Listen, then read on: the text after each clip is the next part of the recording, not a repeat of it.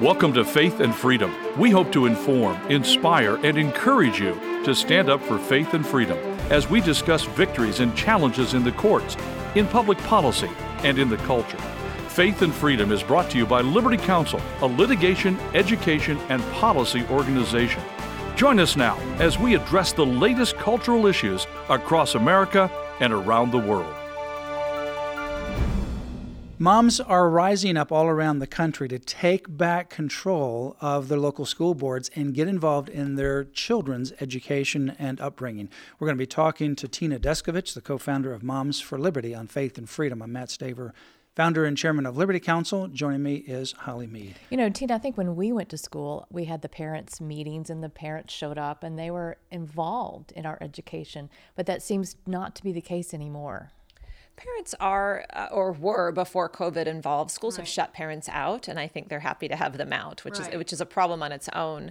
But that level of involvement, you know, I was a PTO president for many years of my children's elementary school, and we did great work building playgrounds, supporting teachers in the sense of putting on events for them, putting on school functions to help build camaraderie.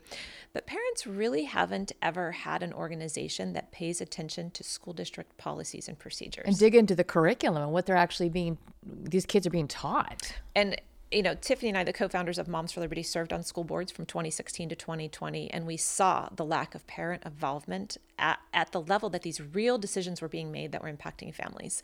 And we saw the... So as a school board member, while you're serving and you're dealing with something that's very important to parents, were you surprised that parents weren't there at the meeting to hear and give input? Surprised and frustrated. We served during the time that the Parkland shooting happened.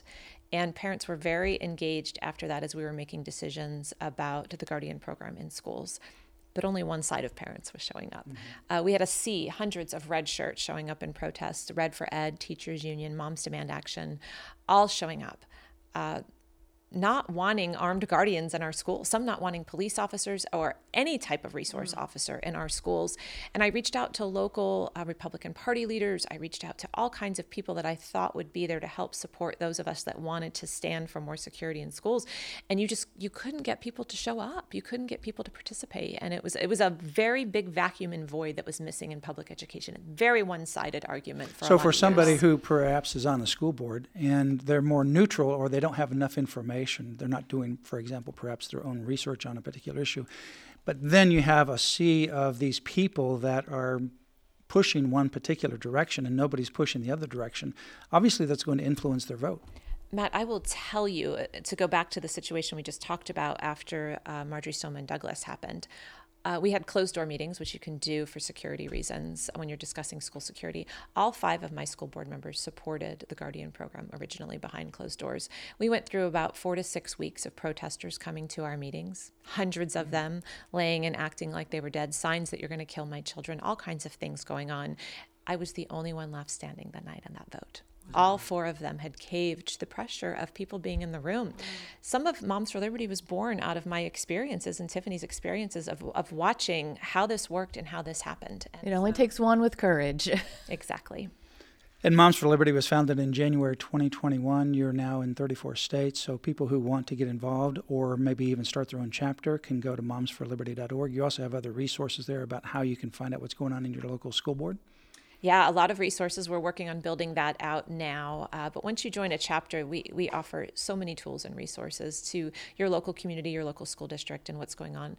Our mission is to defend parental rights at all levels of government. Any other stories that you can share about issues that you encountered? I know you've got plenty. 34 chapters. We have a nation states, full of stories. 180 some chapters. Yeah, it's super frustrating, the issues that we're fighting on local levels. So I will say we are not a top-down organization. So we don't pick issues and then tell our chapters to go forth and march. We are not that kind of organization. You respond to the issues, right? We say, we have a little flow chart for them. If it's involved in education and it has to do with defending your parental rights, go forth and do. You as a chapter pick what's going on in your local community and you fight. What we've seen, though, is when you look at a whole, it's the same issues that keep arising. Right. And so we have chapters fighting all kinds of things. Right now, one of the hot button issues is library books. I'm sure you've seen it all over national news. It's Perfectly Normal book, things like that, in children's libraries. Yeah, which is pornography. So All Boys Aren't Blue, which is really for adults at best, was found in one of our members' elementary school library. Gender Queer was found in a middle school library in my county, which has graphic pictures of sex acts. I know the American Library Association, there was articles recently in the media that picked up the ALA, saying that there have been more attacks, quote, attacks, I guess would be their word, on the books in schools, particularly Gender Queer leads the top of those issues that are concerning to people. Of course, they're on the other side of the issue. But the fact is, well, yeah, there may be more, but that's because you're bringing all this trash into the school, even for kindergarten, first grade, second grade kids. What we like to say at Moms for Liberty is, can we just teach kids to read? What happened to math and reading and English? Over half of America's students are not reading on grade level. And it's probably worse since schools were closed for a year in a good portion of the country. Why are we allowing pornographic books into our libraries? So what our moms are doing about this is they are working with their school districts, number one, to put policies in place for library books to be vetted and reviewed. Most districts in the U.S. don't have a policy for that at all. The school librarian, who's now called a media specialist, they're not even librarians anymore, usually just picks whatever he or she wants to put in the library. And so, like my district in Brevard County, Florida, we had a great policy, and a parent actually brought forth one while I was on the school board and had concerns about a book that was in a joint library between middle and high school. And it was a book that was on an AP reading list. And so as a district, we reviewed it. We had a committee that came together, and we decided not to take the book out of the library, but to put it in a place that middle school students couldn't ever access, and that high school students had to have parental permission to check out. I mean, there's solutions here. People are calling us book banners, book burners. That is not the case, but we do not want pornography in front of our children. It's as simple as that. Obscenity is not protected by the First Amendment, and what you have in some of these, like It's Perfectly Normal or Gender Queer, is something that's graphically obscene, and it's completely inappropriate for kids.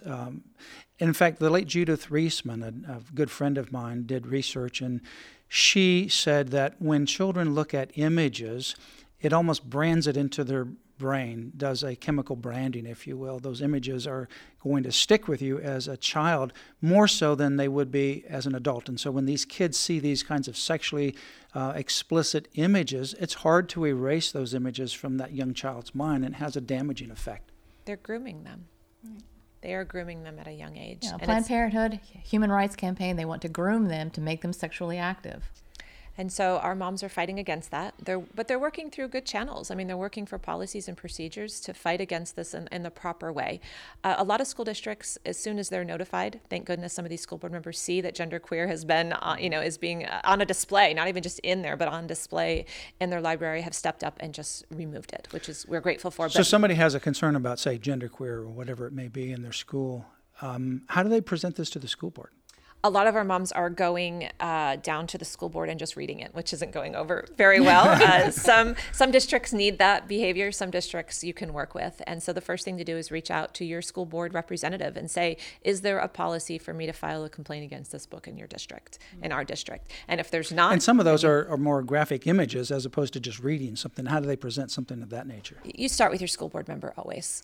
And if it doesn't go anywhere, you contact us for sure. And you reach out to your local media. And you show them the pictures. That's what we're noticing is we're saying it's pornographic content, and people are like, oh, yeah, no, you're just book banners. And then you hold that up, you show them that picture, they are always shocked. Right. They cannot believe how despicable the information really is. And so the same thing when the words like All Boys Aren't Blue, when you read those passages, people then are awake and have to pay attention.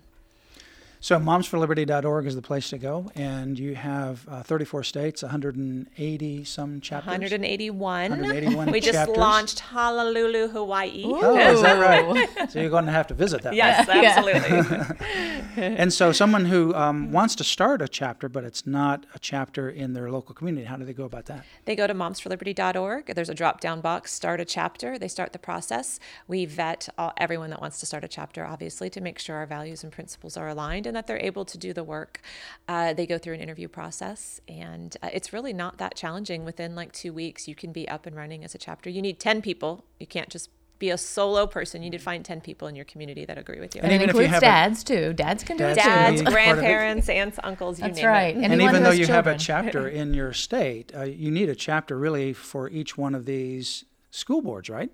We are organized by county. So our goal, there's 3,000 counties in the country. Our goal is to have 3,000 chapters. We actually break out underneath that by school district and have district leads in each chapter. Very good. That organization is Moms for Liberty. Our guest is Tina Descovich, who is the co-founder, former school board member, along with your co-founder, also a former school board member. So if you want to start a Moms for Liberty, or you want to get involved or help support them, go to momsforliberty.org. And for more information about Liberty Counsel in our cases, visit lc.org. That's lc.org.